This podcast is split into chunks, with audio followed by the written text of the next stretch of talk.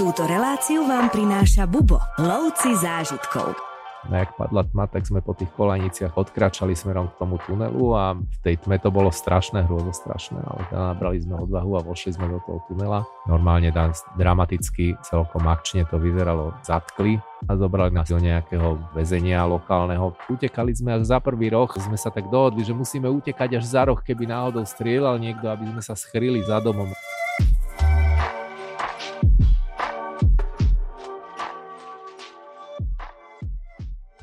Dnešný rozhovor bude možno trochu netradičný a síce sa bude týkať Talianska, ale možno nie úplne priamo cestovania, ale verím, že aj o tom Taliansku si povieme dosť. Netradičný bude preto, že som si aj zavolal dosť netradičného hostia. Je ním môj dobrý kamarát Martin Müller. Čau Martine. Ahoj. Dôvod, prečo som teba zavolal na rozhovor je ten, že ty si kedysi emigroval do Talianska a ty si moja taká prvá ruka, z ktorej dostávam ja informácie o Taliansku, či už prostredníctvom dobrej strávy, kvalitného jedla, dobrého vína, ale veľakrát, keď sa rozprávame, tak aj nejaká tá mentalita, máš polotalianskú rodinu, tvoja žena je talianka, deti vedia taliansky, takže ty si môj taký most do Talianska, by som to nazval.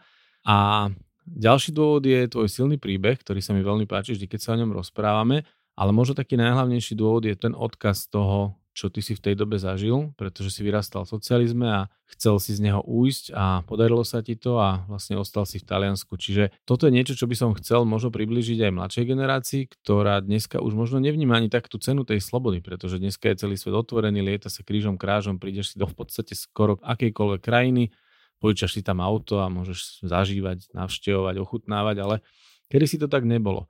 Ty si dneska už úspešný podnikateľ, už žiješ úplne inom prostredí, ale keď si vyrastal v socializme, aké to bolo, alebo ako si spomínaš na to, čo ťa vlastne lákalo opustiť ten režim a túto krajinu? No, bolo toho viacej, ale tak hlavne tie faktory, ktoré boli, tak bola taká tá nesloboda, ktorá proste tu bola. V podstate my sme, ja som aktívne hrával, my sa tiež dvaja poznáme vlastne vďaka muzike hlavne a teda tých faktorov bolo veľmi veľa od toho, že sme sa nevedeli dostať k muzike. Boli sme tu zavretí, nevedeli sme si kúpiť kvalitné nástroje, nevedeli sme proste, boli sme úplne odstrihnutí, zavretí, jednoducho nám tu diktovali, čo máme robiť, ako sa máme správať, ako, akú červenú šatku pionierskú si máme dať na krk. Vyhliadka do budúcna bola taká, že človek skončí školu, či už strednú alebo vysokú, alebo aj tri vysoké, to bolo úplne jedno a potom pôjde do hociakej firmy štátnej, tam zaklopká a tá štátna firma ho bude musieť zamestnať a on tam bude úplne zbytočný a proste bude tam len chodiť, vysedávať a jednoducho mm. Čiže tá perspektíva toho, že, že človek sa vie nejak realizovať, že proste vie zanechať nejaké hodnoty za sebou, alebo teda vie si prežiť ten život nejakým spôsobom, ako by ho chcel prežiť a bez toho, aby mu niekto diktoval, že si má kúpiť toto, alebo si nemá kúpiť toto, alebo môže ísť len tam, alebo nemôže ísť tam. Taký typický príklad bolo, všetci z mojej generácie alebo starší vedia, ako to bolo ísť len do Juhoslávie, že vlastne my sme mohli chodiť len do Sovietskeho zväzu vtedajšieho, čo je dneska Rusko, alebo teda aj Ukrajina a všetky tie krajiny, ktoré tam patrili, alebo do Bulharska, do Rumunska, do Maďarska, do Polska, alebo do Nemeckej demokratickej republiky, mm-hmm. čo bolo že maximum proste, že ísť do východného Nemecka. No a potom do Juhoslávie to už bol problém, lebo Jugoslávia mala otvorené hranice na západ, to znamená, že to mm-hmm. bolo mhm. také, že už jednou nohou ako keby človek bol vonku za železnou oponou. No a to bolo také uzavreté, sme, sme tu boli takí, ja neviem, tak, taký, keď v papinovom hrnci to vrie proste a, a není úniku jednoducho. A jediný únik je cez ten ventil, keď vypustí paru, tak tade proste v tom danom momente nejako proste uniknúť tej realite. Čiže ale vy ste mali nejaké zdroje na tú hudbu, napríklad keď sa bavíme konkrétne o hudbe, tak počúvali ste, nazvime to, že západnú hudbu, alebo teda hudbu zo sveta, ale nevedeli ste sa k nej dostať, že si ju treba zahrať na kvalitných nástrojoch alebo nie, niečo takéto dať dokopy. A napriek tomu si myslím, že v tej dobe vyrastlo veľa kvalitných muzikantov a ty sa v tej partii pohyboval, vy ste si ako šerovali, alebo ako ste zdieľali túto hudbu, ako si sa k nej dostal napríklad? No, tak ono to vždy bolo tak, že proste niekto, kto, ešte sa vrátim k tým povoleniam na to vycestovanie, mm-hmm. tak vždy bol niekto, kto proste sa dostal na, do toho západného sveta nejakým spôsobom, po vybavení si všetkých tých povolení od vojakov, od policie, od zamestnávateľa, aj od hasičov pomaly, neviem, kto všetko k tomu bol potrebný, tak proste došiel von a samozrejme, že každý, kto proste trochu inklinoval k hudbe, tak si doniesol nejaký vinyl, vtedy sa ešte nosili vinily, platne, LP platne, takže doniesol jednu a potom sme si ju všetci nahrali na nejaké kazety proste a takto sa to šírilo jednoducho, to bol taký vtedajší YouTube by som povedal. Proste jeden vinyl a, a 20 tisíc no, ilegálnych kópí na kazetách alebo ešte na starých páskach na veľkých kotúčových magnetofónoch. Čiže tá muzika sa šírila iba takto. A my, čo sme boli v Bratislave, tak sme mali trochu šťastia, že sme chytali rádio Esterreich Drei, kde občas teda dávali nejaké aj dobré muziky, okrem tých rakúskych všelijakých divných.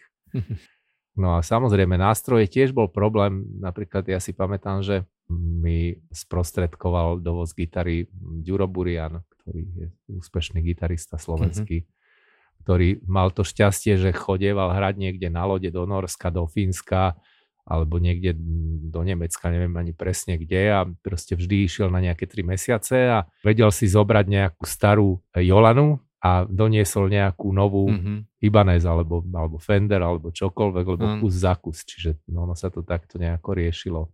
Takže takto sa sem dostávali aj drahé západné nástroje vďaka takýmto muzikantom, ktorí vlastne sa venovali muzike a ktorí profesionálne hrali cez agentúru Slow Concert, v ktorej bolo treba proste urobiť skúšky, kde sa bolo treba akože zamestnať a, a tak ďalej a tak ďalej. Komplikácie proste No. Áno, áno. Čo ešte okrem tej hudby ťa lákalo opustiť ten, ten režim? V akom zmysle ste ešte vnímali to, to zviazanie alebo to, to obmedzenie? Ja by som to prirovnal k takému, že keď sme konečne došli von na západ, keď som utiekol, k tomu sa dostanem neskôr, a som si spätne premietol, že ako to vyzerá vonku a ako to vyzeralo u nás, mm-hmm. tak mi to prišlo ako keby, ten rozdiel bol asi taký, ako keď človek pozera čierno-biele fotky, východná Európa, a farebné fotky západná Európa. Mm-hmm. Že mhm. proste ten svet bol farebný a tým pádom voľný, že proste tá sloboda tam dýchala jednoducho. Mm-hmm. Tam... No toto presne, chcem sa k tomuto kontrastu potom dostať, ale povedzme si ešte najprv o tvojich plánoch, že ako ste vlastne v takomto režime, v takom, takejto dobe dokázali vymyslieť ten plán, čo si mi ty tak rozprával, viackrát sme sa o tom bavili, že ste to vlastne dosť prísne tajili a tam vlastne keď sme sa bavili o tej hudbe, tak e, náš kamarát Vrabec, známy tiež spevák, gitarista, mal s vami veľké plány ako kapelu a vy ste mu zdrhli bez toho, aby ste mu to povedali. Čiže museli ste to veľmi, no. veľmi prísne tajiť a bol to nejaký len plán medzi vami, koľkými, koľko vás bolo? Tak boli, my sme boli taká skupina, že hrdzavé pánty sme sa volali, neboli sme žiadni slávni, proste boli sme v takom, taká garážová skupina typická a áno, plánovali sme s vrabcom Radort založiť skupinu Izabel, ktorú potom spravil s úplne inými ľuďmi. No a on, keď nás volal do kapely, tak my sme boli vlastne akože také power trio, gitara, basa, bicie a vlastne sme plánovali tento odchod z, z Československa vtedajšieho No a on nás v podstate nejaké tri mesiace predtým, než sme mali ten termín odchodu zájazdu, zavolal, že aby sme s ním išli urobiť skupinu Izabel, že on teda to má vymyslené a že my by sme hrali a on by spieval a hral na gitare tiež. No a sme mu vlastne u Františkánov, kde vtedy sa celý život odohrával muzikantsky, tak sme mu povedali, že vieš čo, že áno, že super, že tešíme sa, chceme, ale že počkaj ešte 3 mesiace, že potom uvidíme, ako to dopadne s nami, že či budeme vedieť hrať s tebou alebo nie, lebo že tiež máme nejaké plány a tak. Samozrejme, že sme prísne tajili, my sme sa bavili o týchto veciach len niekde v lese na lúke alebo mm-hmm. niekde proste v žiadnom byte, nikdy na verejnosti, akože vždy to bolo proste, keď sme boli niekde úplne, úplne izolovaní sami. Mm-hmm. No a nakoniec sme síce emigrovali štyria, ale bolo to spôsobené len tým, že náš basgitarista Roman Zavka mal brata Mária Zavku, ktorý teda bol jeho starší brat a ktorý tiež chcel emigrovať. No a on tým, že vlastne vedel, že aj brat to chce urobiť, tak sa s bratom dohodol, že teda, aby nemal problém jeden alebo druhý, tak to musia urobiť spolu teda mm-hmm. a tak sa k nám vlastne pridal uh, tento Mário Zavka, ktorý bol štvrtý. No ale v podstate ten náš plán bol taký, že teda odídeme, pôjdeme do LA a tam sa staneme slávnou rokovou skupinou.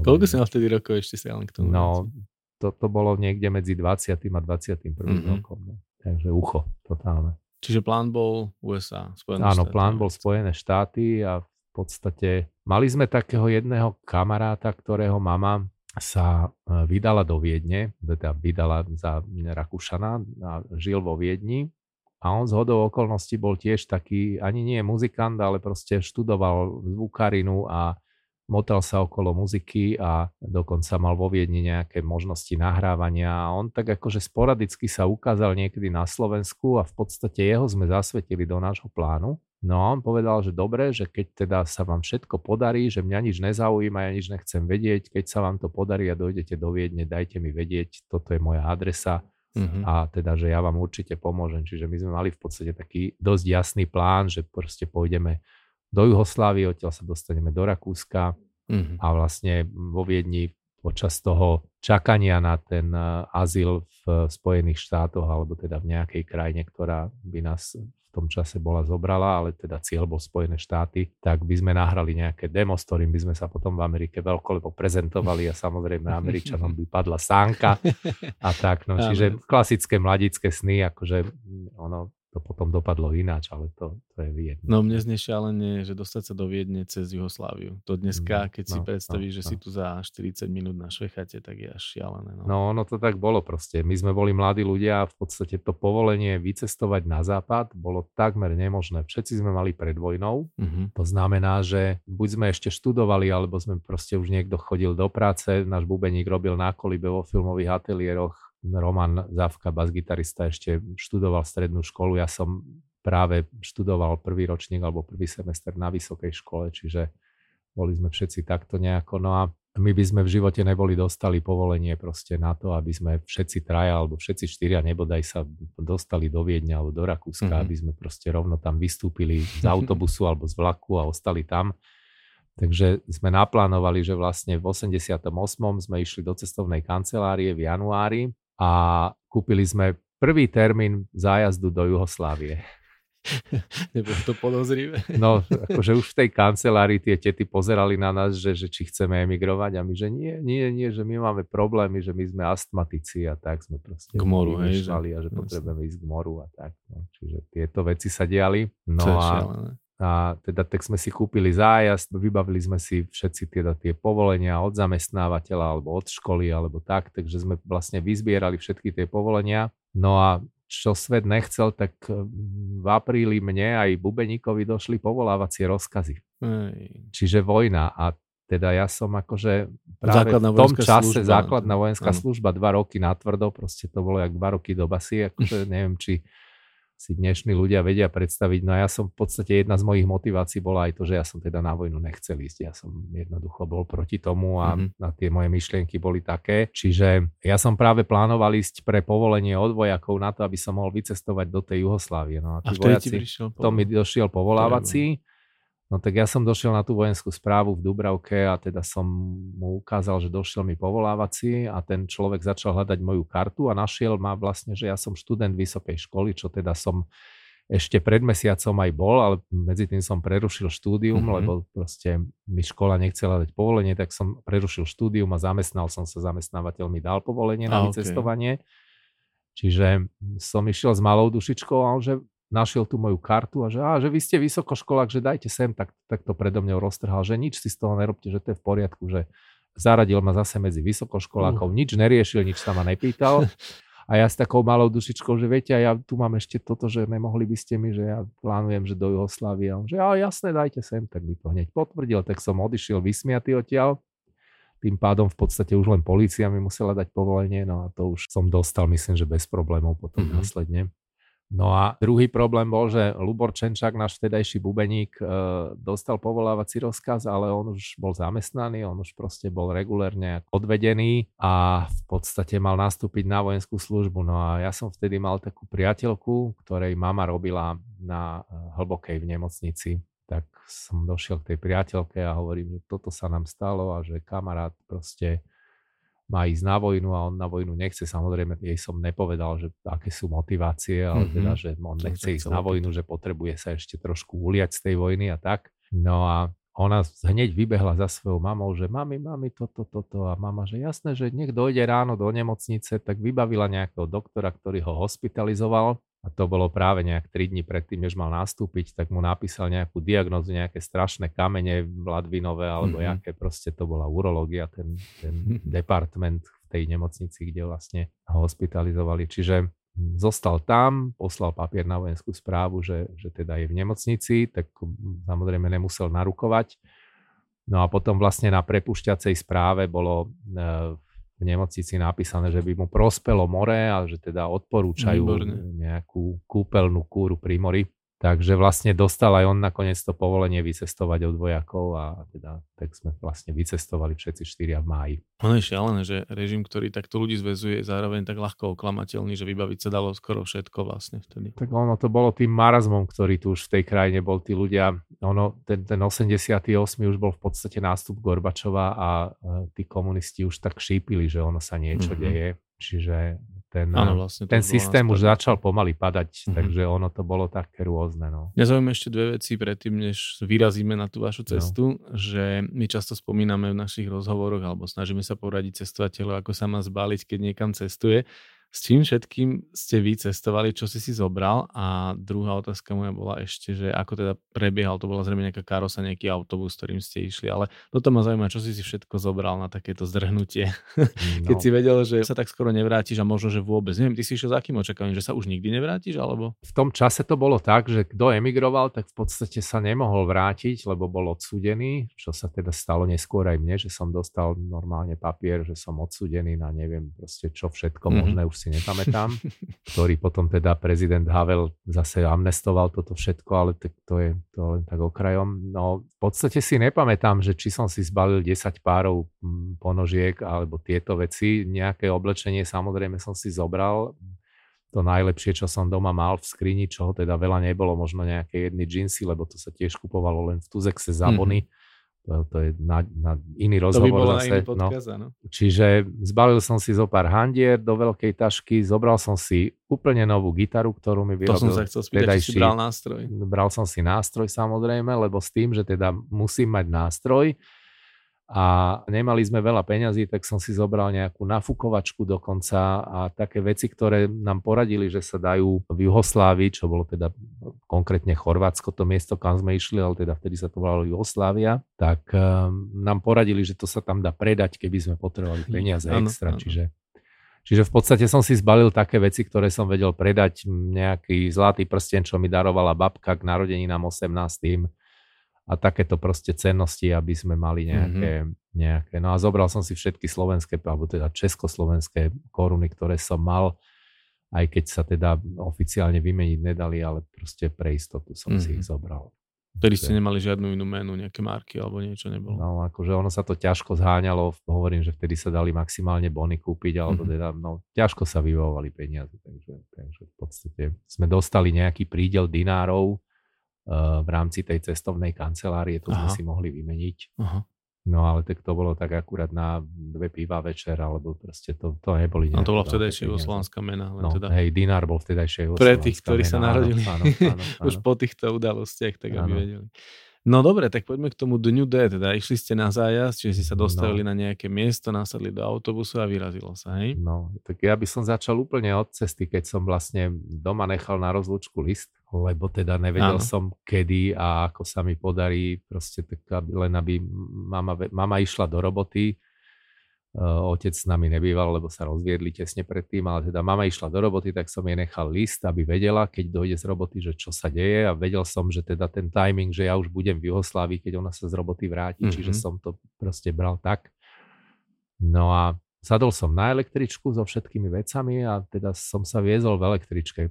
Postupne pristupovali tí kamaráti na iných zástavkách v Karlovke, s ktorými vlastne sme teda ten odchod naplánovali. No a bolo to také zvláštne, lebo po tej ceste v električke som sa pozeral, že no tu býval môj kamarát, tu býva ten a už to neuvidím a proste také mm-hmm. mentálne lúčenie, proste to bolo dosť tvrdé, lebo to si človek vtedy tak uvedomil, že vlastne odchádzam a zatváram za sebou dvere. Mm-hmm. To je také, no ešte teraz mám z toho emóciu, keď si to... Vidím. Že, čiže tak toto bolo. No ale došli sme na, myslím, že to bolo niekde nábrežie no, Ludvíka Svobodu, tak nejak sa to vtedy volalo, čo je vlastne dneska pri propeleri.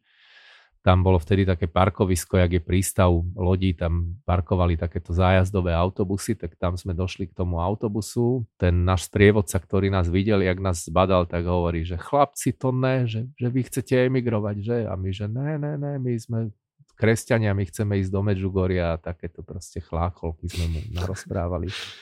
Navymyslené. No, to už bolo tak, tak vidieť proste, asi, že No tam... asi to bolo vidieť, my sme mm. museli byť proste mm. namotivovaní. Akože. A mali nástroje ostatní chalani, prepáč, že ťa uh, Nie, ostatní nemali nič, lebo tak bicie sa nedajú zobrať, no, čiže to áno. sme mali tak, že teda jednoducho nič, no a lebo že to už bolo moc aká celá skupina, hej, keby hej, si išla zahrať k moru. Čiže toto sa udialo. No a vlastne nastúpili sme do autobusu, došli sme na Rajku, No a akože hneď na rajke samozrejme vystúpili obidvoch tých bratov z autobusu a zobrali ich úplne na totálnu kontrolu do, do naha. Okay. Proste prezreli ich, našli im adresy v Kanade, ktoré mali, akože čo mali kontakty so sebou. Aj. A vyzeralo to teda dosť zle, lebo sme tam stáli asi dve hodiny len kvôli ním dvom mm-hmm. a mhm. nevedelo sa, či ich pustia alebo čo sa bude diať, takže nakoniec ich teda pustili, neviem, čo sa tam udialo alebo čo nie, ale Zobrali im samozrejme všetky tie kontaktné e, údaje a teda nechali ich ísť. Takže vlastne sme sa nejak doviezli do tej Jugoslávie, došli sme k moru, tam sme si dva dní trochu užívali a tak sme teda naberali odvahu na to, akože teda mm-hmm. ideme. No a v podstate jedno ráno sme sa zobudili, respektíve ja som predal všetky tie nafukovačky a proste veci, ktoré bolo treba akože speňažiť, aby sme mali nejaké peniaze. Predal si to za tie juhoslovanské dináre? Za tie juhoslovanské mm-hmm. dináre, ktoré teda aspoň sme mali nejaké peniaze, aby sme vedeli niečo si kúpiť. No a potom vlastne som si uvedomil, že aj s tou gitarou bude ťažko ísť niekde, lebo proste bola ťažká v púzdre a tak ďalej a tak ďalej, tak som došiel do nejakých hudobnín v Splite a, a tam vlastne ten človek, ktorý tam mal ten obchod, lebo oni mali súkromníkov už vtedy, tak mm-hmm. on mi dal 300 mariek za tú gitaru, tak som vlastne gitaru, ktorú som krásny Telecaster, ručne robený. Proste a, predal nie, za 300 mariek. No a, a takže sme boli pripravení, odľahčení a v podstate sme sa vydali na cestu vlakom do Belehradu, na rakúskú ambasádu, vypýtať si víza na to, aby sme sa vlastne dostali do toho Rakúska, kde sme to mali s tým našim kamarátom Romanom dohodnuté, že teda sa mu máme ozvať, keď tam prídeme. No, na rakúskej ambasáde nám povedali, že áno, že my sme víza dávali, ale že od 1. januára 88 už nedávame, lebo že proste sa niečo udialo a že Československo už nespadá do nejakej mm. neviem, akej ich azylovej politiky, alebo neviem, neviem presne, proste vtedy ano. bol taký už nápor, už veľa Poliakov odchádzalo, veľa aj z Československa ľudí odchádzalo, čiže bolo to také... Ja len ešte prepáč, že len no. sa vrátim k tomu, že vy ste teda opustili zájazd a nebali ste sa, že treba ten sprievodca alebo niekto vedúci zájazdu zalarmuje nejakú policiu, že chýbajú nám účastníci alebo niečo také? My sme mu povedali, že ideme na, na také kresťanské potulky do Medžugoria a, a takýchto okay. rôznych, že sa Čiže vrátime za tri mm-hmm. dní a že proste Rozumiem. nie je v kľude, takže... No. Dobre ste to mali No tak akože klamali sme, až sa nám z huby prášilo. takže No a došli sme do Belehradu, tam vlastne sme nepochodili na žiadnej z tých ambasád. Jediná ambasáda, ktorá bola ochotná nám dať víza, bola španielská, mm-hmm. ale s podmienkou, že proste z Belehradu pôjdeme lietadlom do Španielska. Že nesmieme proste prejsť cez ostatné Aha. krajiny, že musíme akože rovno odtiaľ nastúpiť, no to, čo bolo teda samozrejme nemysliteľné pre nás. Kvôli cene letenky? No, kvôli cene letenky, akože to Aj sa si... nedalo, proste 4 letenky, my sme na to absolútne nemali ne, peniaze. Nepamätáš si zhruba nejak približiť, že, lebo dneska si, samozrejme je to úplne no, iné ako hej, vtedy, niekde. Ako v 88. letenka bola pre bohatých ľudí, to proste lietadlo bolo pred jet set, sa tomu vtedy hovorilo a to tak proste ten výraz sa dodnes používa, ale ako to, to vôbec nebolo jednoduché proste letieť, lebo to naozaj bolo drahé. Uh-huh. Čiže to a neviem, či sme mali vôbec peniaze na jednu, okay. keby sme spočítali Rozumiem. všetko, čo máme, čiže to proste neprichádzalo do úvahy. No ale na tej rakúskej ambasáde nám povedali, že viete čo, že keď dojete do Rakúska, tak v prvej dedine chodte na policiu, požiadajte o azyl že my sa už o vás postaráme, ale uh-huh. že mhm. proste oficiálne vám víza nevieme dať. No tak sme si kúpili lístky na vlak, lebo to zase nám niekto poradil, že teda chodte vlakom tam a tam, je tam taká, také mestečko Jesenice, kde vlastne kolajnice prechádzajú do Rakúska 8-kilometrovým tunelom. No tak sme išli do, teda vlakom do toho mestečka Jesenice, došli colníci a tí nás vystúpili z vlaku, že teda máme ísť preč a že nech nás nenapadne ísť na hranicu, lebo že proste to bude zlé. Tak my sme zase vymýšľali, že ideme za nejakým kamarátom, ktorý býva v Jesenici. Asi nám moc neveril ten policajt juhoslovanský, lebo sa teda vôbec, vôbec ho to nepresvedčilo, ale nechal nás ísť. No a tak sme proste čakali, kým padne tma a jak padla tma, tak sme po tých kolaniciach teda odkračali smerom k tomu tunelu a, a teda v tej tme to bolo strašné, hrôzo strašné, ale teda nabrali sme odvahu a vošli sme do toho tunela. Bolo asi možno polnoc, keď sme vlastne vošli do toho tunela priamo a kráčali sme, kráčali sme, medzi tým chodili vlaky v tom tuneli, to bolo také tam v tých tuneloch sú také priestory bočné, také, ja neviem, na čo to slúži presne, asi nejaké bezpečnostné unikové zóny. No a jednoducho, akože kráčali sme po tom bočnom chodničku a vždy, keď sme videli svetlo, tak sme vedeli, že ide vlak. No a tak sme krokovali, proste to bolo, tam bola úplná tma, my sme nič nevideli. Čiže jeden sa držal steny, aby sme proste stále išli akože popri stene a vlastne sme, a posledný krokoval a sme nakrokovali, že od jednej tej diery na boku tunela e, k druhej je 150 krokov plus minus, mm-hmm. čiže vlastne sme potom vedeli, že keď dojde to svetlo, tak sme mali svetlo, čo bola výhoda, že sme nemuseli proste kráčať, tak sme mohli bežať do jednej alebo do druhej tej diery, ktorá bola bližšie aby sme sa schovali, lebo sme nevedeli, na ktorej kolajnici ten vlak pôjde, či nás mm-hmm. nestrhne zo sebou a tak, akože bolo to dosť,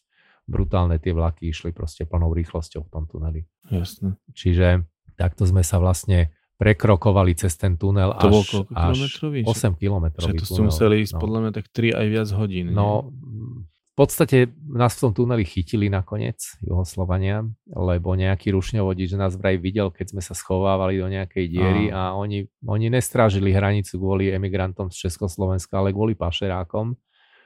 No takže vlastne vy, vyšiel nejaký rušník na tú trať v určitom momente, to mohlo byť okolo 4. 5. a my sme už videli, svítalo na druhej strane, sme videli dieru v Rakúsku mm-hmm. tunela.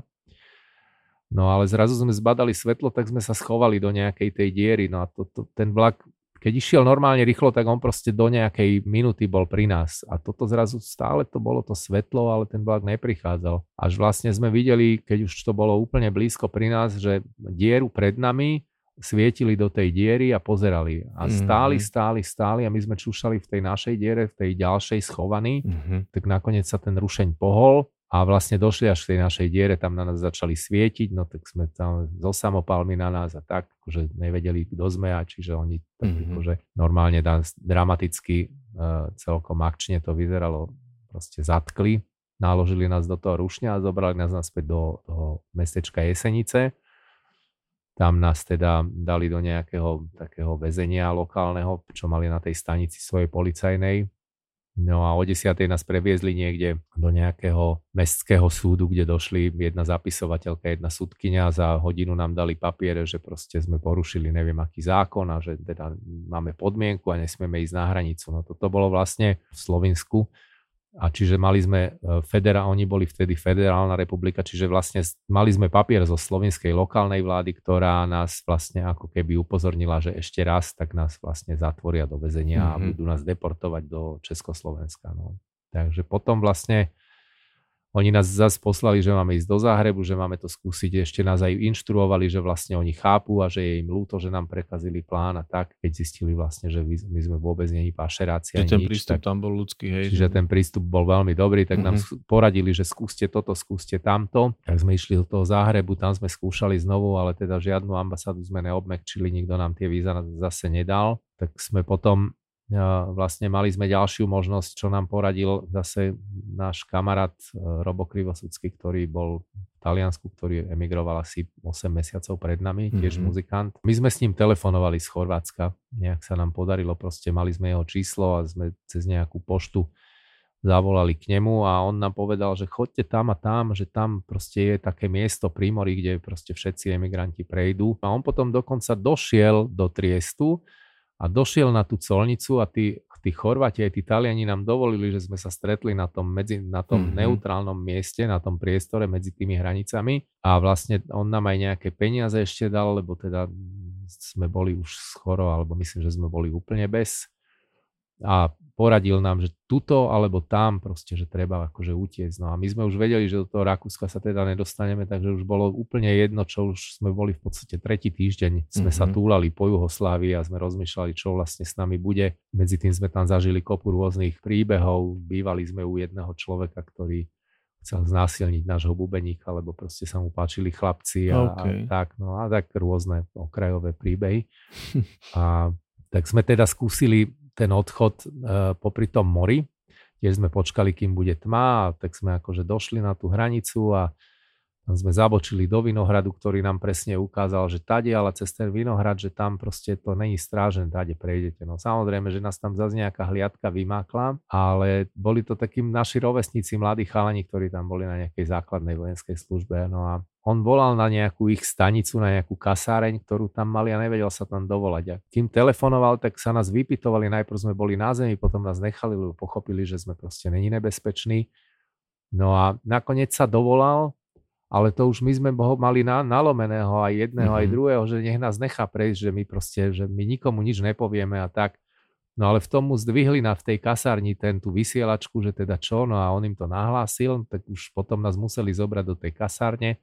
No lenže toto bolo vlastne, tam je to tak, že to Primory, tam vlastne to je Chorvátsko ešte. Čiže udial sa presne ten scenár, čo predtým, tam sme prespali na tej Ach. stanici v tej kasárni, ráno nás zobrali do nejakého väzenia, do nejakého mesta, neviem, ako sa to tam volalo, možno Koper, tak uh, sme sa ocitli v cele, tam sme počkali zase na nejakého sudcu, ktorý nás odsúdil, no lenže sme vlastne boli odsúdení v Chorvátsku, my sme tie papiere zo Slovenska neukázali, mm-hmm. čiže vlastne sme mali už podmienku aj v Slovensku, aj v Chorvátsku, no. no, že sme v podstate, začalo to byť veľmi dramatické, no a potom ten náš kamarát, teda ten bubeník náš Lubor, on, že poďme tam a tam, že Gorica, Nová Gorica, alebo Goricia, to je také mesto rozdelené plotom, polovica je talianská, polovica mm-hmm. je, eh, je juhoslovenská, alebo teda neviem, či to bolo Slovinsko. No a že tam vlastne je len taký plot, ktorý v podstate sa dal preskočiť, čiže sme išli do toho, vlakom sme teda išli do toho mesta Nová Gorica a jak sme vystúpili z vlaku, tak hneď nás tam nejaký policajt zbadal, hneď nás dokumentoval, že čo sme, čo sme, kde sme, čo tam chceme. No a tak tento Lubor, on bol taký akože kresťan silný a proste katolík, tak on, že my ideme tam hore do kláštora, tak sa tak hneď vynašiel a oni, že, že a za kým tam idete, že ne, že my tam my sme turisti, že my sme tu prímori a že toto a toto. Proste tak im nejakú báchorku porozprával, tak nás nechali ísť, že dobre, ale že my si na vás dáme pozor sme došli do toho kláštora, no a veru, že on tam aj zabúchal na dvere a aj nám otvorili tí mhm. kláštorníci, tí mnísi alebo čo tam žili. No a jeden z nich dokonca vedel po česky, lebo nejak slúžil niekde, neviem kde mm-hmm. a mhm. proste hneď nás zobrali donútra a zobral nás za tým ich predstaveným nejakým, tak sme mu povedali vlastne, rovno sme mu vysypali, že proste už sme zúfali a že máme to takto a hentak a že sme chceme utiecť a nedarí sa nám, že už nás dvakrát chytili No a on, že dobre, že viete čo, že dneska nechoďte, že prespíte tu u nás a že, že zajtra potom, že určite sa vám to podarí. Tak neviem, že čo sa udialo, ale dokonca nakoniec zavolali toho policajta, ktorý nás kontroloval na tej stanici, keď sme tam vystúpili a nás tam zbadal a tak pochopil, že sme tam a oni si tam niečo rozprávali, on si nás tam zapísal, lebo oni musia nahlásiť takýchto, čo mm-hmm. mhm. prenocujú niekoho. Aha my sme sa báli, že nás chce akože odovzdať polícii, ale on, že ne, že my to musíme urobiť, že skôr by to bolo zle, keby ste tu boli ilegálne a naš, náhodou by vás tu našli, tak to by bol väčší prúser, že takto vás vlastne necháme oficiálne prespať. No a zrejme mali sme také podozrenie, že títo mnísi to tak nejak s tou policiou vybavili, lebo vlastne na druhý deň sme došli do, dolu na tú stanicu a sedeli sme ako, že čakáme na vlak, to bolo nejakých 11 hodín. Na tej talianskej strane stálo nejaké policajné auto za tým plotom a aj na tej juhoslovanskej strane stále chodili hliadky. Oni tam dokonca mali také, každý kilometr také bráničky cez ten plot, kde tí mm-hmm. lokálni mohli chodiť hore-dole. No a došlo 12 hodín na obed a všetci z tej stanice, proste tam boli policajti, tak zmizli tí policajti, všetci železničiari zmizli, tá talianská policia, čo bola na druhej strane, zmizla, proste nikoho tam nebolo, tak my sme sa tak pozreli po sebe, už sme mali teda každý len z tých eh, veľkých tašiek, čo sme mali, tak sme mali len nejaké igelitky alebo nejaké malé plecníky, ruksačiky, lebo sme teda všetko po ceste povyhadzovali, lebo to bolo na príťaž. Tak sme vyšli na tú cestu, no a vlastne sme boli asi 5 metrov od slobody od toho plotu. No a tak sme pozreli doprava, doľava, na druhú stranu nikde nikto, tak sme proste hlavičky cez ten plot sme proste preskočili, neviem ako.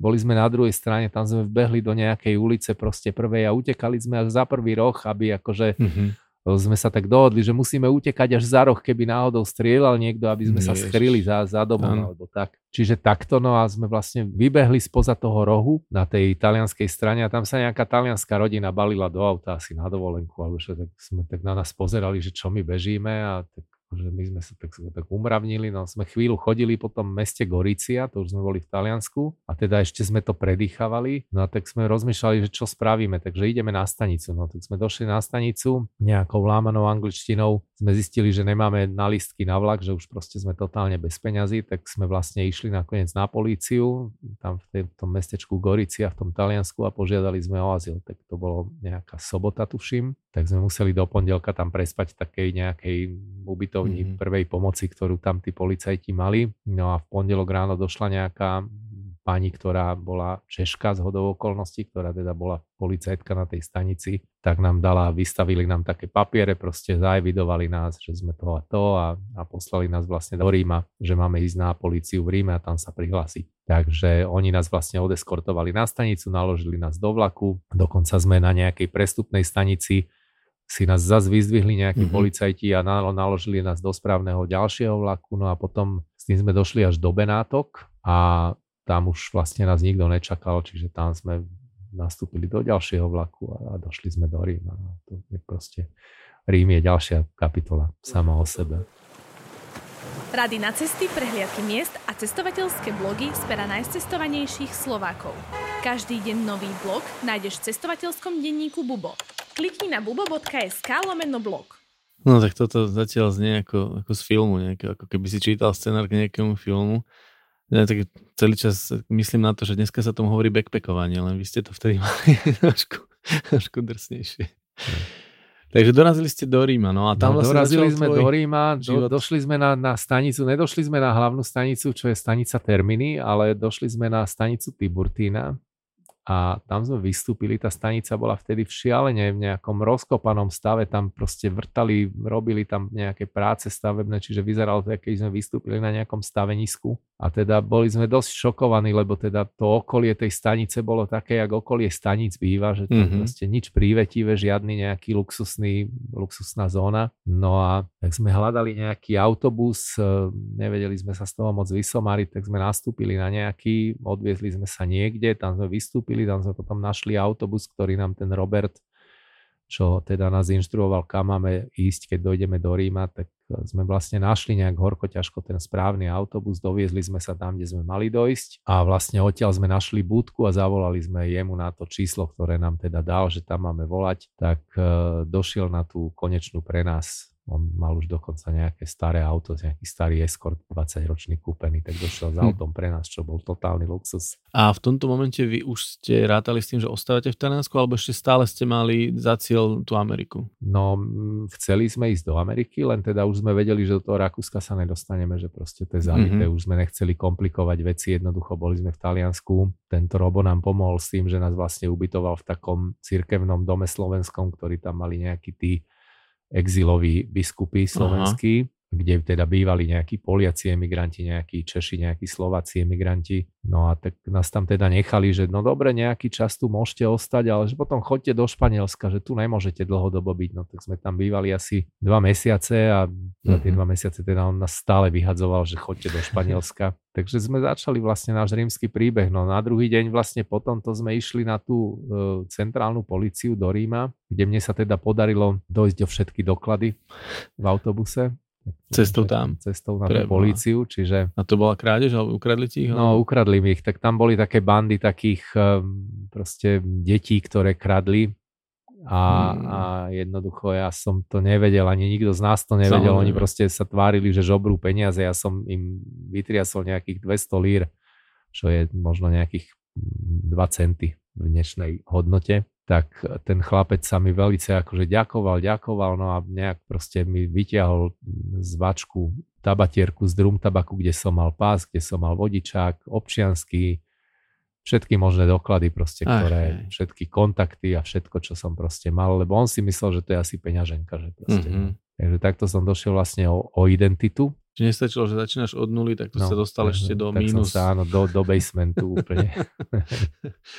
Takže na polícii v podstate si ma museli zaevidovať, lebo som nemal žiaden doklad. Čiže okrem toho, že chalaňov teda zaevidovali na základe ich dokumentov, tak mne zobrali všetky otlačky, urobili mi fotku spredu z profilu, aj z druhého profilu a som sa dostal teda do kartotéky policajnej, no a Mhm. tak mi vystavili teda ten doklad taliansky, tam ma dokonca aj odfotili, tak som dostal taký, že povolenie k pobytu dočasné a teda dali nám adresy takých uh, emigračných agentúr, ktoré vlastne sprostredkovávali na ambasádach to, aby aby sme sa dostali vlastne na nejaké poradie, na intervia za účelom teda trvalého vycestovania do Ameriky alebo kto kam teda chceli ísť. Mhm. A my sme samozrejme išli, teda podávali sme žiadosť do Spojených štátov. Čiže takto začal náš život. No. Bývali sme tie prvé dva mesiace v tom cirkevnom dome, všetci štyria.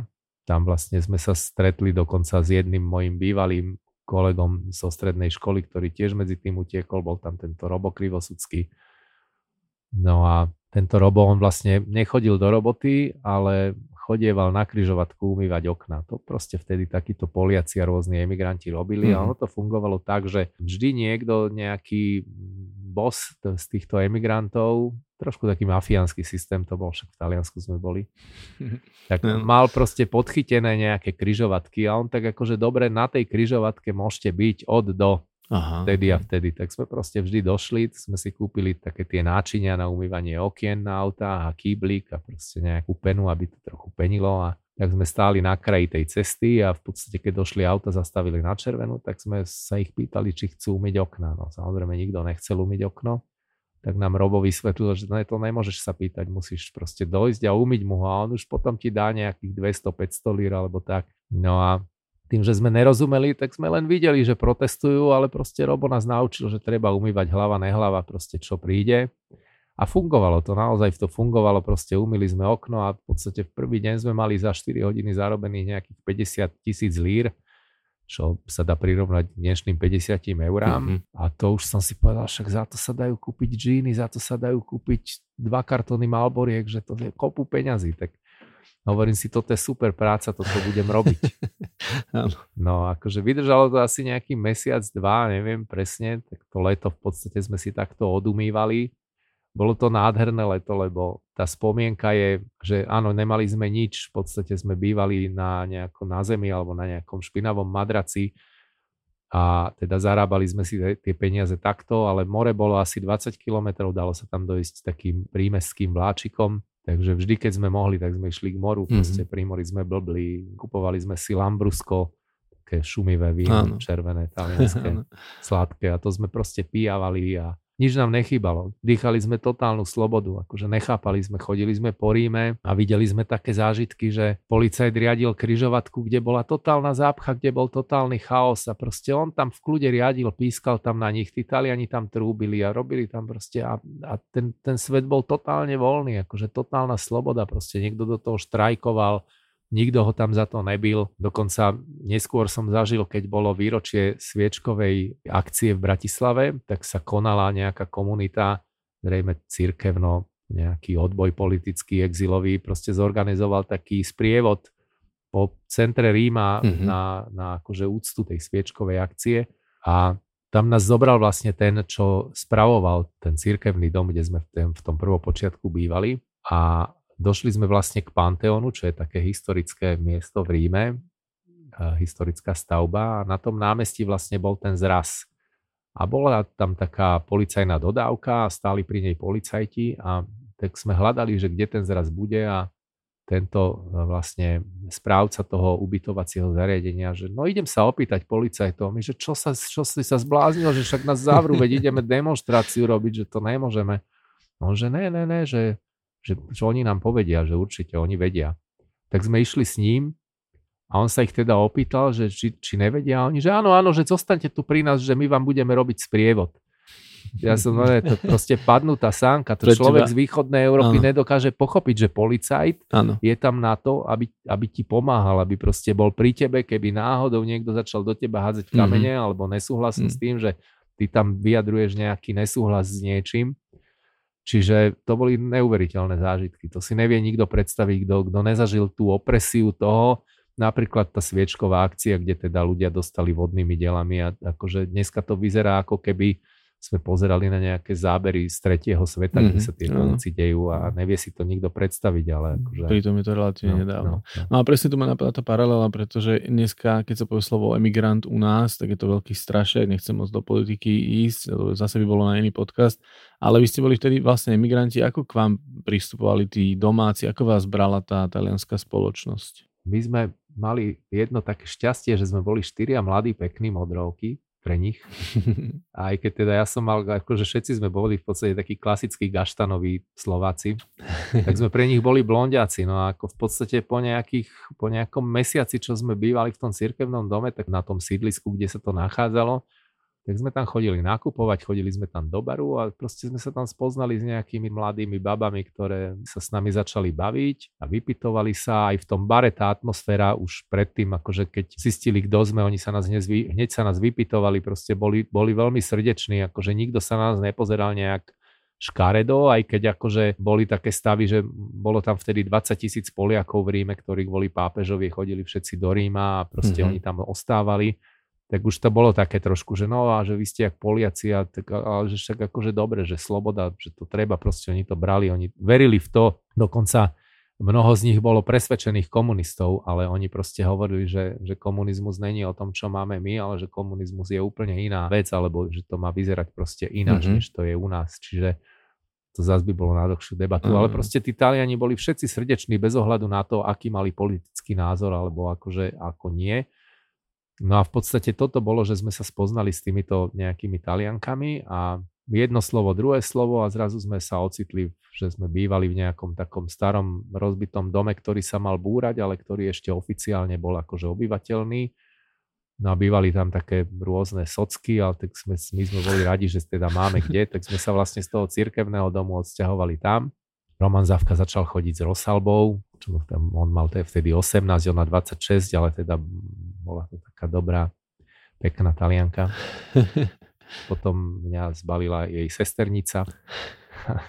Čiže vlastne sme sa dostali do takej komunity talianskej a, a tieto dievčatá, oni proste sa veľmi snažili, pomáhali nám, ako sa dalo. My sme zase im vymalovali, dajme tomu byt, alebo mm-hmm. proste a oni nám treba sprali veci, alebo Áno. že naozaj si nás zobrali do takého, čo si neviem predstaviť dneska, keď pozerám na to, že vlastne ako sa my chováme k ľuďom, ktorí dojdú s takým ruksačikom sem mm-hmm. na mhm. Slovensko a v podstate len chcú prejsť to že či by niekto z nás bol ochotný vôbec zobrať ho domov a proste tak mu pomôcť, ako nám pomohli tí To je veľmi to... smutné, ale tu podľa no. mňa do veľkej miery zohráva úlohu to, že pleť a význanie. Že vy ste boli kresťania a bieli a to je zase na inú tému, ale ja si myslím, že hlavný strašek pri našich emigrantoch je rasizmus a iné, iné význanie.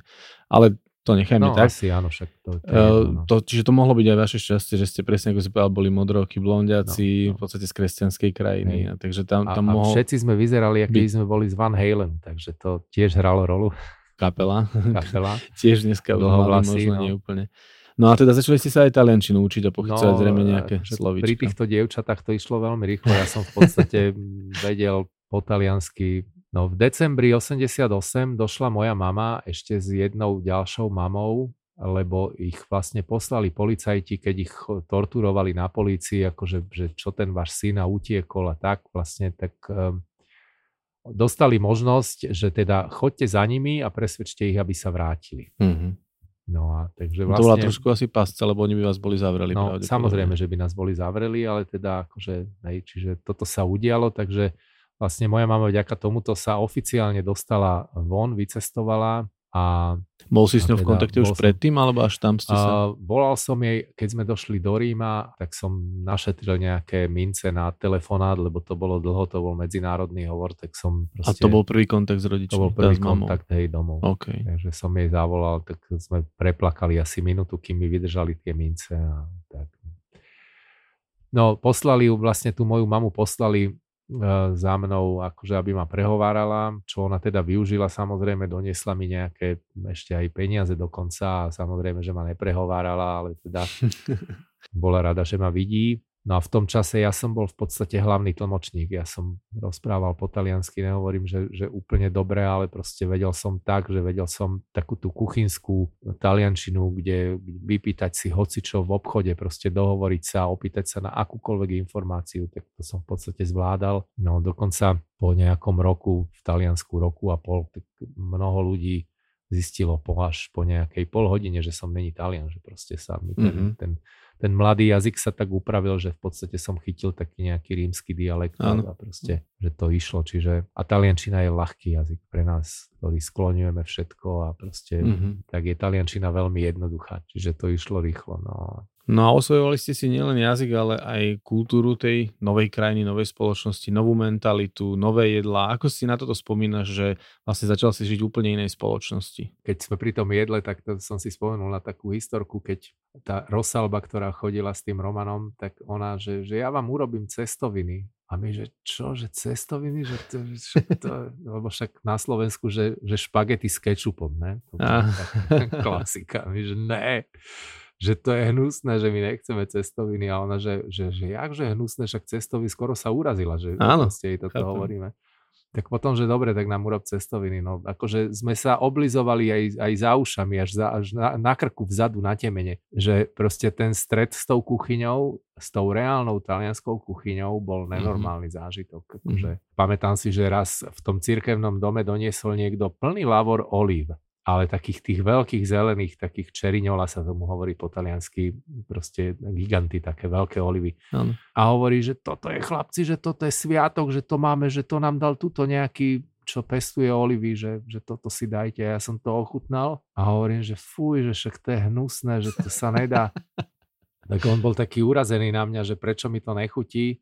No neprešiel mesiac a som sa načgával olivami, mm-hmm. a keď som to od malička jedol, proste tie chute sa upravia a urobia. Mm-hmm.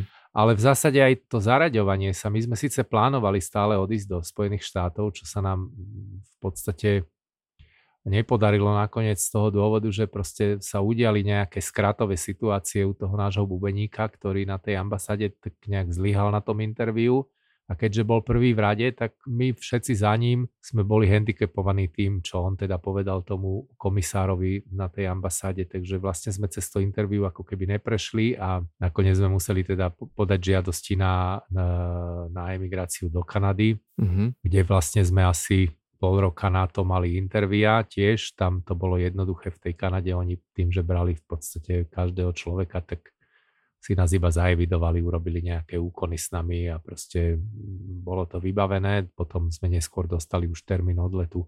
Ja konkrétne som letel vo februári 90 do Kanady, čo už bolo 3-4 mesiace po revolúcii. Mm-hmm. No ale medzi tým vlastne sme žili v Taliansku, sme pracovali, sme už sme mali rôzne roboty, sme to aj striedali podľa toho, čo bolo, čo nebolo. Niektoré roboty skončili, niektoré sme skončili my, lebo proste sme sa v tom nevedeli nájsť, alebo to bolo príliš za, a za málo peňazí. Proste, tak Alebo prepáč, na tej križovatke mi sa to páčilo, keď si mi rozprával, ako si skončil s tým jobom, pretože si začal rozumieť tým ľuďom áno, v tých áno, autách. Áno, áno, tak to, akože áno, to bola tá prvá práca, bolo to umývanie a v podstate po nejakých dvoch, troch mesiacoch, keď už sme aj tie talianky poznali a a už sme teda začali mať znalosť tej reči celkom dobrú, tak v podstate som prestal dávať ten moment, že som tam nechcený na tej kryžovatke a že tí ľudia, niektorí teda verbálne veľmi škaredo nás posielali tam, kam patríme, čo akože dneska úplne plne chápem. Áno, áno. Takže vlastne som s tou robotou skončil z takých mentálnych dôvodov. Jednoducho som to, Jasne, som to nezvládal mentálne to je byť na tej kryžovatke. Potom prišla iná robota a, a vlastne sme sa dostávali do tej komunity. Ten život išiel, on tak prirodzene plynul. Chodili sme večer do mesta, našli sme si dokonca takú nejakú v rámci, takže nejakí emigranti, ktorých sme ešte iných poznali, ktorí proste boli v Ríme, aj z nejakých iných národov, mali sme kamarátov aj spomedzi občanov a tak rôzne. No a v podstate poznali sme aj kopu Talianov, aj oni nás brávali proste so sebou von, alebo čiže takto sme sa v podstate dostali do nejakého života bežného, každodenného a už nám to ani neprišlo, že sme nejak... Ja osobne som sa v Ríme už v 89. cítil, ako keď som sa tam narodil, ani mi nedošlo, že, mm-hmm. že by mhm. som nejak e, tam nepatril, alebo čo, bol som s tým úplne zžitý a, a bol som strašne rád, že tam žijem, že to proste je tak, ako to je. Mm. A dostali sme sa do takej, v rámci tých rôznych kamarátov, tak nás zobrali do, v meste do takého podniku, ktorý sa volal, že Michelania, kde bol ikonický Mickey, Michele Minervini, majiteľ podniku. A ono to bola vlastne taká, že krčma pre zahraničných študentov študujúcich na univerzitách v Ríme a dostať sa tam dalo do toho podniku len s preukazom. No a keďže nejaký uh, chlapec z Čiech, ktorý sa volal Libor, ktorého som ja konkrétne nikdy nestretol osobne, len som mal kamaráta, ktorý vlastne bol jeho kamarát, tak tento Miky, ak nás videl, ešte s takým mojim kamarátom z Ruska, Smirnov sme ho volali, ktorý teda žil v Čechách, ale bol pôvodom Rus a tiež emigroval, tak vlastne so Smirnovom sme sa dostali do tejto Michelania a Miky nám okamžite spravil preukazy, on v rámci toho, že poznal toho Libora, čo bol z Čiech, tak on miloval Československo, lebo mm-hmm. proste ten Libor bol pre neho veľmi pozitívna skúsenosť. No a tam sme chodievali, podstate to bola taká naša adresa nočná. Mm-hmm. Každý večer bol to taký podnik, kde vlastne sme poznali všetku tú komunitu Američanov, Talianov, Talianky, proste Miky nás nosil v náruči, v podstate on nás, nás naozaj mal nás veľmi rád, dohadzoval nám roboty, keď bolo treba rôzne, čiže tam sme zažívali také tie klasické mladické proste veci, ktoré mladí ľudia 21, 22 roční zažijú. A tým chceš vlastne naznačiť, že ten odchod do tej Kanady možno nebol ani taký až ľahký, že si vlastne zase za sebou nechával, ale tentokrát už svet, v ktorom ti bolo dobre. Hej, áno. V deň, keď som odchádzal z Ríma, tak tiež som išiel autobusom vlastne smerom na stanicu z toho môjho ubytovania periférneho, kde som býval. Išiel som okolo Vatikánu, išiel som okolo, prechádzal som cez rieku Tiber a mal som zase sa dojímam, lebo mal som presne ten stav, keď som išiel tou električkou v Karlovke, že vlastne už to tu asi nikdy neuvidím, že neviem, čo mm-hmm. bude. A v podstate mal som aj, teda dneska je moja žena, tak to bola vtedy taká moja kamarátka alebo priateľka, ja s ňou som sa tiež rozlúčil, že teda ja idem do Kanady a že teda hotovo. Čiže bolo to dosť ťažké a teda odletel som do tej Kanady, kde ma privítalo v Toronte minus 10, kde ja som v Ríme vo februári odchádzal, bolo 21 a slnko. A v tom Ríme som bol tak ďaleko, že už sme s tým Smirnovom v podstate robili, mali sme takú stavebno, neviem ako by som to nazval, taký biznis, ešte sme to nemali legálne, ale proste ešte chvíľu a boli by sme určite urobili proste mm-hmm. oficiálne firmu robili sme všetko možné proste práce, tesárske práce, murárske práce, proste sme sa naučili popri Talianov a rôzne a sme začali dostávať zákazku od zákazky. Čiže v podstate už sa to tam vyvinulo po tých necelých dvoch rokoch do takého súkromného podnikania a mne sa v tom Taliansku veľmi páčilo, proste bolo to, bolo to krásne. Prežil som tam najkrajšie necelé dva roky svojho života, v podstate spomínam mm-hmm. na mhm, to. Naozaj. No a prišiel si do no, Kanady. došiel som do Kanady, kde teda ma privítala urputná zima. V Toronte našťastie svietilo krásne slnko a bola belá sa obloha, ale bolo snehu a minus 10. A tam som len prespal prvý deň a ja som dostal od vlastne Kanady, oni ma umiestnili do Edmontonu, čiže na druhý deň som nastúpil do ďalšieho lietadla a letel som do Edmontonu. Čiže to bol program emigrantský? To bol emigrantský oni... Mhm, program štátny, okay. ktorý, do ktorého som sa dostal a tým, že som im povedal, že mne to je jedno, kam ma dajú, tak ma proste dali do najväčšej diery, ktorá v Kanade je. A čiže som priletel do Edmontonu, kde keď sme prilietali, tak bola snehová výchrica minus 20 a teda to letisko bolo taká, taká plechová búda, dosť škaredá. Ja som bol dosť v šoku po tom Taliansku v tej Kanade, že teda tam to bolo také, človek čaká, že dojde do New Yorku alebo do Ameriky, mm-hmm. kde, sú, kde sú proste a, a tá, ten vidiek kanadský je špecifický, proste je to také, No, prirovnal by som to k takej dedine typickej. Ono to je architektonicky iné než na Slovensku, ale proste je to, je to typicky dedinské prostredie. Proste mm-hmm. je to agrárna krajina, kde sa pestuje, kde vlastne je... Neskôr som mal teda možnosť aj prejsť si Kanadou naprieč autobusom. Tak v tom Edmontone to bol taký malý šok, potom som z Edmontonu asi po dvoch mesiacoch odišiel do Vancouveru. V tom Edmontone sa mi teda vôbec nepáčilo, bola tam šialená zima a musel som tam čakať na nejaký kurz angličtiny a ja som chcel robiť, ja som nepotreboval. Mm-hmm. V tej Kanade to bolo také veľmi jak materská škola, že za ručičku tu poď, my ti ukážeme, my ťa naučíme. Mm-hmm. Ja som no. proste potreboval žiť, ja som nepotreboval sa tam nejako proste učiť v škole. Tú angličtinu dostane človek najlepšie do seba na ulici a v práci. Takže... Akýkoľvek jazyk, jasné. Čiže som si zbalil svoj ruksačík a odišiel som do Vancouveru. Tam som býval až do svojho odchodu z Kanady, kým som sa teda nevrátil do Talianska. kam som sa vrátil zase iba na dovolenku s tým, že teda pôjdem naspäť do Kanady. No ale nakoniec som tam už aj ostal teda veru. To bolo tak, že Bianka myslím, že prišla za tebou však do hej, hej. Kanady. Bianka došla za mnou do Kanady v, tuším, v septembri 90 a potom v januári po Vianociach po Silvestri išla naspäť do Ríma.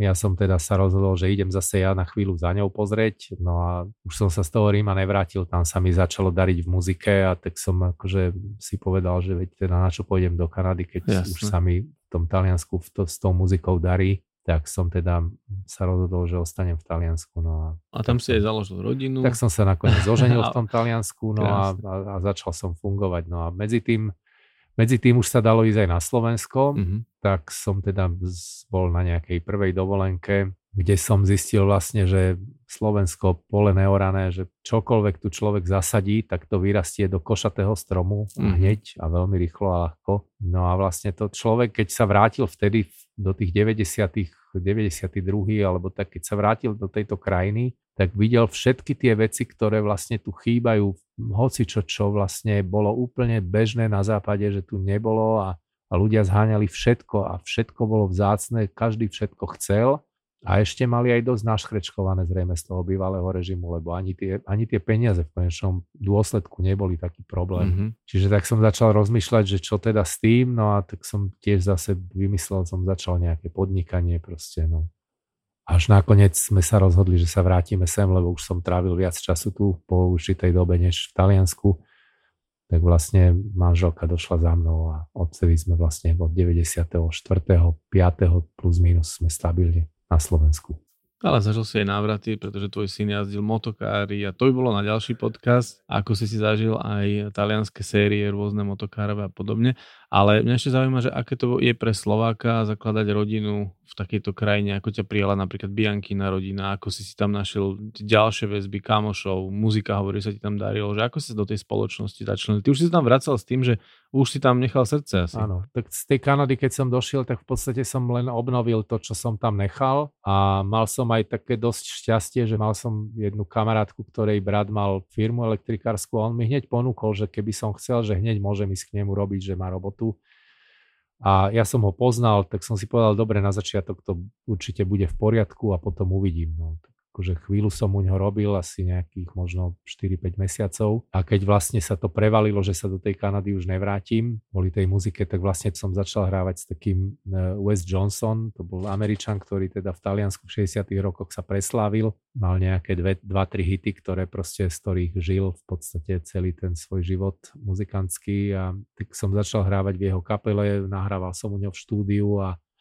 vlastne to bolo to moje hlavné rozhodnutie, prečo som v tom mm-hmm. nakoniec zostal. Čiže tie kontakty, ono sa to navezovalo. Jednak, keď večer chodí človek von, sa stretáva s ľuďmi. Muzikant vždy hrá niekde, čiže kde sa dalo, tak som hral proste a, a ľuďom sa to evidentne vtedy páčilo, aj keď teda dneska je ten level úplne inde, ale jednoducho tak sa to nabalovalo.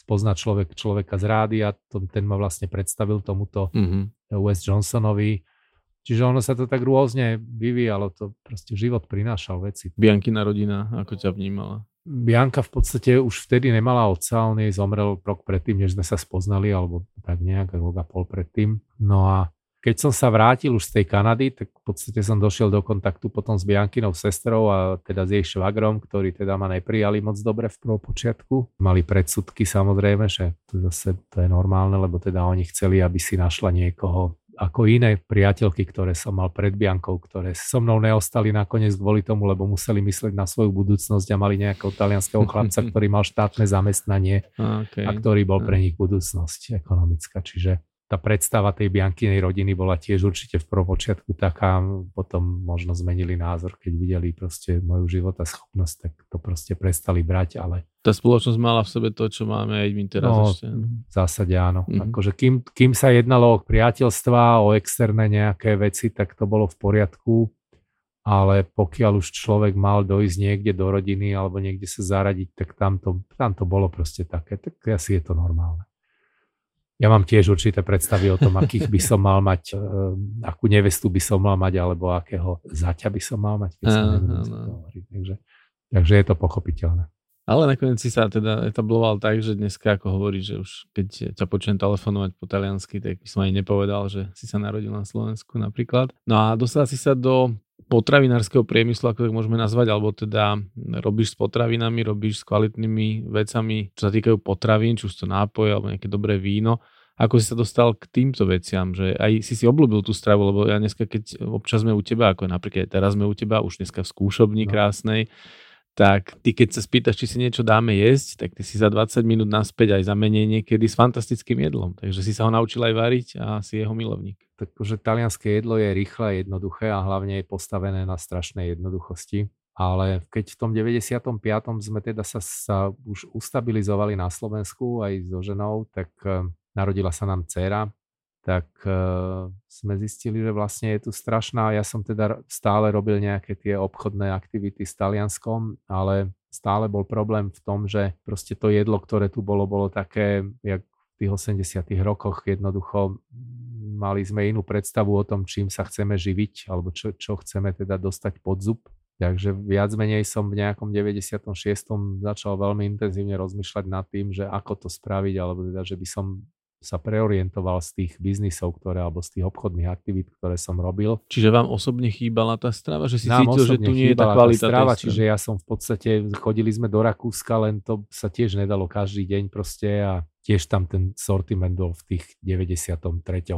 alebo teda 5. bol obmedzený, čiže tiež tam nebolo dostať všetko, čo sme si predstavovali. Takže... Čiže to bol tak citeľný rozdiel v tých potravinách a v tej strave? Tak áno, lebo Taliani majú úplne iné, alebo teda tí stredozemci, oni majú úplne iné jedlá, každý Slovak dneska, ktorý cestuje a dojde do talianského supermarketu, tak vidí, že tie potraviny sú tam úplne iné. Ako Ešte iné, stále, áno. Iné, myslím, akože samozrejme, že šalát je šalát, ale proste tá varieta tých, tých zelenín alebo tých ovocí, mm-hmm. alebo vôbec, to dneska už je aj u nás bežný tuniak v, v oleji, ale to vtedy tu nebolo vôbec jednoducho, sa sem dostali nejaké tuniaky v konzerve z Tajska, kde bola nejaká tu nejaková drť, ktorá vôbec nebola kvalitatívne tam, kde mala byť.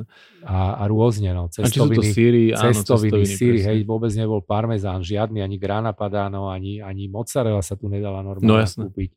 Čiže nehovoriac o prošute alebo mortadele alebo o iných proste no, dobrotách. Ja napríklad strašne že dodnes nemáme buratu, tu si ja viem u teba kúpiť. No, takže, takže vlastne sa diali takéto veci, ktoré nás tak nejak dokopali, že teda ja som začal silno uvažovať nad tým, že začnem robiť do potravín alebo teda obchodovať s potravinami, aby sme my mali doma vlastne primárne čo jesť. Som si povedal, no keď nepôjde biznis, tak aspoň budeme mať čo doma jesť. Pekne. Takže vlastne takto som sa začal venovať eh, potravinám Začal som cestovať von, bez internetu hľadať dodávateľov, oslovať fabriky, čo teda bolo šialené, lebo to vtedy dostať len nejaký telefon na fixnú linku do nejakej fabriky bolo viac menej nemožné. Vrchol techniky mm-hmm. bol fax, čiže tá komunikácia bola veľmi, veľmi ťažká. Čo ty si vlastne Telensko aj fyzicky potom precestoval a chodil si krížom krážom. No viac menej, keď som sa dostal do nejakých kontaktov s nejakými výrobcami potravín, tak oni ma tak držali dosť v hrsti, lebo videli, že teda je nejaký nový kanál, ktorý sa otvára, ale, ale nemali mnohokrát to, čo ja som hľadal, alebo nemali tie ceny, ktoré som potreboval. Takže potom došla vlastne v 98. prvá výstava v Parme potravinárska medzinárodná, kde som teda vycestoval, bol som tam 5 dní a z tej výstavy som sa vrátil totálne nabitý kontaktami. Presne som vedel, čo chcem, lebo tam boli všetky tie firmy, ktoré som poznal z talianských supermarketov, mm-hmm. ešte aj navyše a jednoducho proste rozdával som vizitky, bral som vizitky a, a vybudoval som si proste sieť kontaktov a bolo to vtedy ľahké aj z tej druhej strany, pretože síce boli strašne komplikované tie bariéry dovozné v rámci toho, že ešte bola colnica a všetko, ale zase na druhej strane e, každý reťazec, ktorý sa tu už vtedy etabloval, potreboval nejaký tovar do regálu, čiže mm, aj tí nákupcovia vtedy boli vďační za hoci čo mm. nové, čo prišlo mm. na regál. Takže vzhľadom na obchod to bolo veľmi ľahké, skôr to bolo ťažké, kým som vôbec vedel doviezť niečo, certifikáty, veterinári, colnica, 20 tisíc povolení no, proste na každý jeden výrobok proste bola jedna tortúra štátna, ktorú bolo treba absolvovať, ale keď to človek absolvoval, tak vlastne ten obchod išiel potom sám, čiže tak, tak to bolo z môjho pohľadu ľahké, jak som ho spomínal predtým, že bolo tu pole neorané, že hoci čo človek zasial, do zeme, tak to vyrastlo do košatelstva. Áno. Vráťme sa ešte k tomu Taliansku, keď si ho teda precestoval a viem, že si chvíľku žil aj v Monze so synom práve kvôli tým motokáram. Ktorý kút Talianska ti je najbližšie? To, ostal to ten Rím, alebo si si našiel aj nejaké krajšie miesta, alebo miesta, ktoré ti viacej prijasli k srdcu? Rím je moje mesto. Rím je, ja by som povedal, že ako ja som chlapec z Bratislavy, z Poštovej ulice, ale teda mhm. keby som sa nenarodil v Bratislave, tak by som sa chcel narodiť v Ríme určite. To, to mesto mi prirástlo k srdcu, aj keď teda chodím tam čím ďalej, tým menej, ale stále tam chodím a stále ho aj spoznávam, lebo to mesto sa mení, vyvíja. Keď tam človek není rok, tak zistí, čo sa tam všetko zmenilo a proste niečo nové pribudlo, niečo staré ubudlo. Čiže Rím určite je stále proste to mesto miest, ktoré je v srdci. Ale ako si spomínal, áno, bývali sme v Monze vlastne, lebo ono to bolo také obdobie, keď celkovo u nás doma bola taká atmosféra, že sme sa chceli vrátiť do Talianska. Syn začal jazdiť motokári ako štvoročný, už bol v podstate prvák, no tak najprv teda žena s dcerou odišli, potom išiel za nimi syn, medzi tým sme teda jazdili tie motokári aj v Taliansku, aj na Slovensku a v podstate sme bývali v Monze s tým, že teda oni bývali v Monze, ja som chodil hore-dole letecký, čiže mal som kúpenú letenku na každý víkend hore-dole. Pekne. Tak som používal lietadlo jak mestskú hromadnú dopravu proste medzi Talianskom a, a Bratislavou. Monza je pekné malé mesto provinčné, je to možno prirovnateľné No trochu väčší Šamorín. tak ako Šamorín je nalepený na Bratislavu, tak Monza je nalepená na Miláno s tým, že teda Monza je tak nalepená na Miláno, že tabulka koniec Milána je začiatok mm-hmm. Monzy. No aj to bude za chvíľku aj Šamorín. Ale to sa bude 10 rokov. Čiže bývali sme tam. To rozhodnutie Monza bolo aj kvôli tomu, že dcera vlastne išla študovať umenie a v Monze chodila na gymnázium a z Monzy to bolo blízko vlastne dopravou aj do Milána, kde potom študovala inštitút Marangoni, študovala módu. Takže to rozhodnutie pre Monzu nebolo z nejakého dôvodu, že teda Monza kvôli nejakým e, motokáram alebo kvôli nejakej Formuli 1, ktorá tam samozrejme funguje, mm-hmm. ale bolo to z tohoto dôvodu. Takže áno, žili sme v Monze. No nejaký čas. No z časti si odpovedal na moju otázku, lebo ja som sa aj chcel spýtať, že či ste zvažovali niekedy návrat do Talianska, lebo teda viem z našich osobných rozhovorov, že, že Bianka, tvoja žena, sa na tom Slovensku nie úplne cítila možno najlepšie, lebo na to je zase, zase tá téma, ako prijali oni teba, ako príjmame my cudzincov, ale to je zase by bolo na iný, na iný podcast, ale chcem sa ešte spýtať na deti, že teda cítia sa oni polotaliani a majú väzbu k Taliansku, cítia ju, akože je to u vás v rodine? Určite áno, myslím si, že to Taliansko, a najmä, najmä teda v cére to rezonuje určite tým, že ona tam v podstate pre, vyrastla, alebo od 14 rokov bola v Taliansku až do nejakej 21 alebo tak, kým neodišla do tých Spojených štátov, tak určite má v sebe kus tej talianskej mentality a hlavne to, že tú inštrukciu, to školstvo stredné a vôbec e, vyštudovala v podstate celú históriu Talianska, mm-hmm. čiže nepozná históriu Slovenska, lebo proste vyštudovala taliansku históriu, vyštudovala mm-hmm. to, čo učia talianské školy. Aj teda školský systém je jemne iný, než, než je u nás. Takže dcera určite. Syn absolvoval iba druhý a tretí ročník základnej školy v Taliansku, potom sa vrátil vlastne, bol tu so mnou, až kým sa teda celá rodina nevrátila v 2015 naspäť. Takže on trochu menej, ale teda vieme všetci po taliansky doma a, a je pre nás určite Taliansko taký druhý domov, určite áno. Možno by som sa už takto k záveru spýtal ešte takú vec, že žili ste tam, vrátili ste sa sem, znova ste sa vrátili tam, zvažovali ste tam ostať, nakoniec ste sa predsa usídlili tu, tvoje deti už sú dneska rozlietané do sveta, ale stále to Taliansko nejak zvažujete, alebo stále sa tam vraciate, čo teda viem z našich súkromných rozhovorov aký hlavný rozdiel vidíš stále medzi Slovenskom? Tak Slovensko sa samozrejme pohlo od tej revolúcie niekam a Taliansko samozrejme takisto. Aký dneska vidíš rozdiel medzi Talianskom a Slovenskom? Ekonomicky v podstate skoro žiadny. To znamená, že dneska už nie je tá priepasť, ktorá bola medzi tou východnou a západnou Európou, aspoň teda v rámci meritko Taliansko a Slovensko určite tá priepasť je minimálna, pretože na Slovensku sú ekonomické možnosti také isté, ako sú v Taliansku. Mm-hmm. A mhm. proste, čiže toto už by som vôbec dneska nejako nebral ako bernú mincu, že odísť do Talianska, pretože je tam nejaký lepší alebo ľahší život, alebo je tam viac slobody alebo neslobody, alebo proste toto, tu, tento aspekt podľa mňa vôbec nehrá rolu.